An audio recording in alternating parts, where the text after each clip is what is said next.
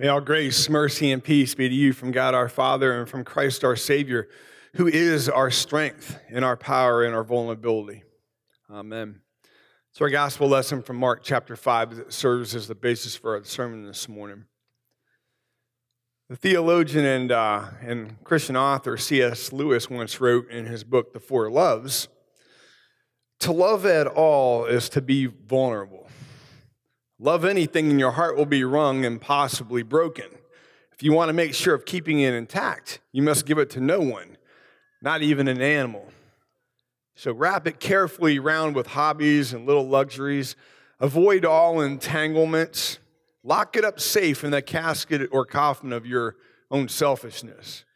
But in that casket, safe and dark and motionless and airless, it will change. It will not be broken. It will become unbreakable, impenetrable, and also irredeemable. To love is to be vulnerable. He is, of course, speaking about what it means to love and what it means to be loved. You know, we have to lay ourselves bare and expose ourselves in order to love selflessly and to be loved. And he has a point here. You know, to love the way that Christ loves and to receive the love that Christ means opening ourselves up and not being proud and taking risks. And being vulnerable isn't always the popular option and certainly isn't the easiest. I can remember three times in my life when I was absolutely vulnerable. The first time I was about three years old and living in Panama when my father was in the military and I contracted spinal meningitis. I was already vulnerable, and meaning that you know I was relying on my parents to raise me and help me to grow, but now I was really helpless to do anything. So I lay in the hospital for months on end they jammed needles into me and withdrew the at the base of my skull and in my back as they tried to get spinal fluid out. It seemed like it was never going to end. And I imagine that my parents felt helpless at that point too as they listened to me wail and cry, miss all the pain. That's what you do when you love. You feel helpless at times, you're vulnerable. The second time was as a newly minted teenager coming out of my seventh grade year when I had what I thought were friends who turned on me and bullied me and picked on me because of the clothes I wore, because I wasn't the popular, fashionable kid. I didn't look like others. They uttered threats against me, picked on me, egged my house, and everything else. It was the first time in my life that I just learned just how cruel human beings can be towards one another. And the third time, well, let's just say I'm still living that out right now. Here's the thing about vulnerability human beings typically will go to great lengths to avoid it, won't we? we it's our human nature to hide our weaknesses. We don't want to be exposed. Rather, we want people to think that we have it all together. Being all together then means what? It means being competent, being strong, and being on top of things. And so, in order to put on that strong front, we hide behind a facade. Don't talk about our fears and our frailties. It's kind of like the old saying, if you can't play the part, then at least look the part or fake it till you make it, right? And some people think that vulnerability itself is a weakness. And in essence, it is. It is if one doesn't allow oneself to be vulnerable and seek help. I mean, let's face it, we cannot handle everything in our own lives, and we certainly can't take care of our own spiritual well being. What we need to do then is this we need to, to change the way we think about vulnerability because there is, at the end of the day, strength in being vulnerable. Three people in our gospel lesson today find this out. Jesus encounters three people who are vulnerable in one way, shape, or form. After dealing with a demonic man, Jesus encounters a leader of a synagogue. And then he encounters a woman who's been sick for 12 years. And then he encounters a little girl who's deathly ill. Three people desperate in one way, shape, or form, and in their own way. So the leader of the synagogue now is a man named Jairus. He's supposed to have it all together, is he not? People look to him to solve their problems, to give the law, to do this, that, and the other. He's supposed to be a man of competence. He's not supposed to have any problems or show any weaknesses. He's a man of high social and religious standing. But now, now Jairus is desperate. That's what having a sick 12 year old child will do.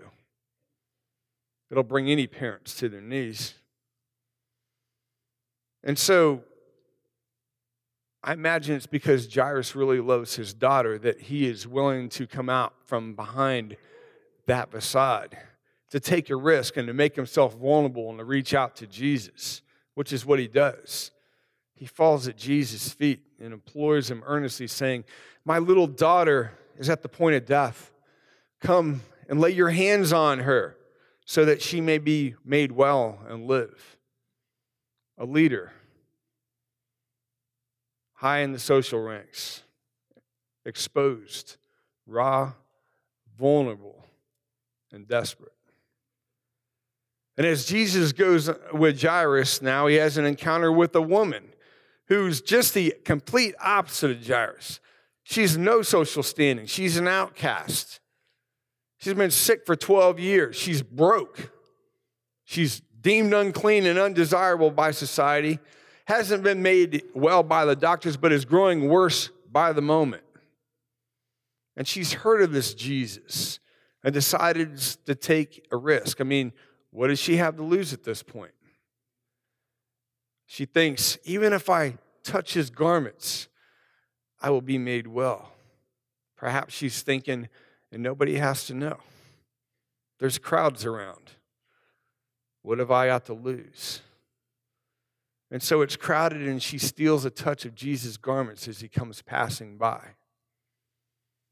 Risky for her, but worthwhile, for she was immediately made better, the flow of her blood having dried up, healed of her disease, but not quite. For she wasn't fully exposed yet until Jesus questions who touches him. And coming forth now, after Jesus calls out, Who touched my garments? Knowing what she did, she comes in desperation and fully opens up to Jesus, now being healed. For go, daughter, your faith has made you well. Go in peace and be healed. Vulnerable, incapacitated, an outcast, unclean, desperate. And then there's a little girl. It's easy to forget about her in this moment in time, isn't it? She's kind of in the back scenes here. She's but the whole reason why Jesus now has had this encounter with Jairus and this woman. 12 years old, deathly ill, vulnerable, and honestly, at no capacity to do anything about it. And if it's not for her father fighting for her in a desperate plea, what would she do? The people from Jairus' house and community have given up thinking she's dead. People are wailing and weeping. And what does Jesus say to Jairus? Buck up, buddy. Keep the faith. Keep the faith. And so he goes. He kicks everybody out of the house and heals her. Talitha cumi. Little girl, I say to you, rise. And the girl's healed. But she's vulnerable incapacitated, and helpless. Maybe you can identify with one of these three this morning or today. Maybe you identify with Jairus. Maybe you've been in a position of leadership. Maybe you're the head of your household or a manager at work or, or just kind of that popular person in your social group that everybody turns to when something goes awry. And maybe you feel like you have to have it all together and put on the strong front because people are relying on you and you don't want to let anybody down.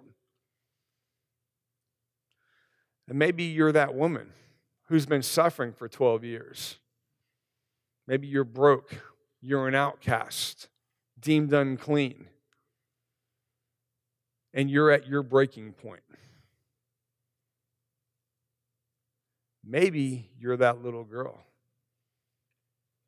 and you are absolutely incapacitated and helpless and at no place in your life to be able to do anything about it. And then there's the other side of things. Maybe you know somebody who's like one of these three, somebody that needs help. You know, seeing others in a vulnerable state and doing nothing about it is just as terrible as being vulnerable yourself and doing nothing about it. Hiding behind a facade for the sake of appearances or keeping silent and not opening up and risking a chance to touch Jesus just makes life worse. And so, what are we to do about this this morning?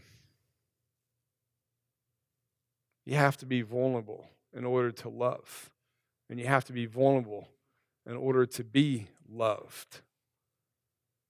Jesus himself knows this. He made himself vulnerable. God let his son be vulnerable, giving up his powers and sending him to earth to be in a state like us. Spat upon, beaten, crowned with thorns, hung on a cross. Talk about the ultimate vulnerability. But you have to be vulnerable to love. And there are a lot of people in this world who are vulnerable today, a lot of voices crying out, people that need to be heard, people that are relying on us to help them. And we ourselves are vulnerable, whether you want to admit it or not. It's only in admitting that we're vulnerable and having weakness that we're able to receive God's help. It's owning in our moments of desperation that we find the courage to sneak a touch of Jesus' garments, to fall at his feet and plead for his help, to discover the courage to be and to act differently. It's in our vulnerability and by exposing ourselves to Jesus, then that we learn of God's great love for us. He hears our pleas, He follows us and helps us to keep the faith. And when we experience God's for us, then, then we know what it means to love other people.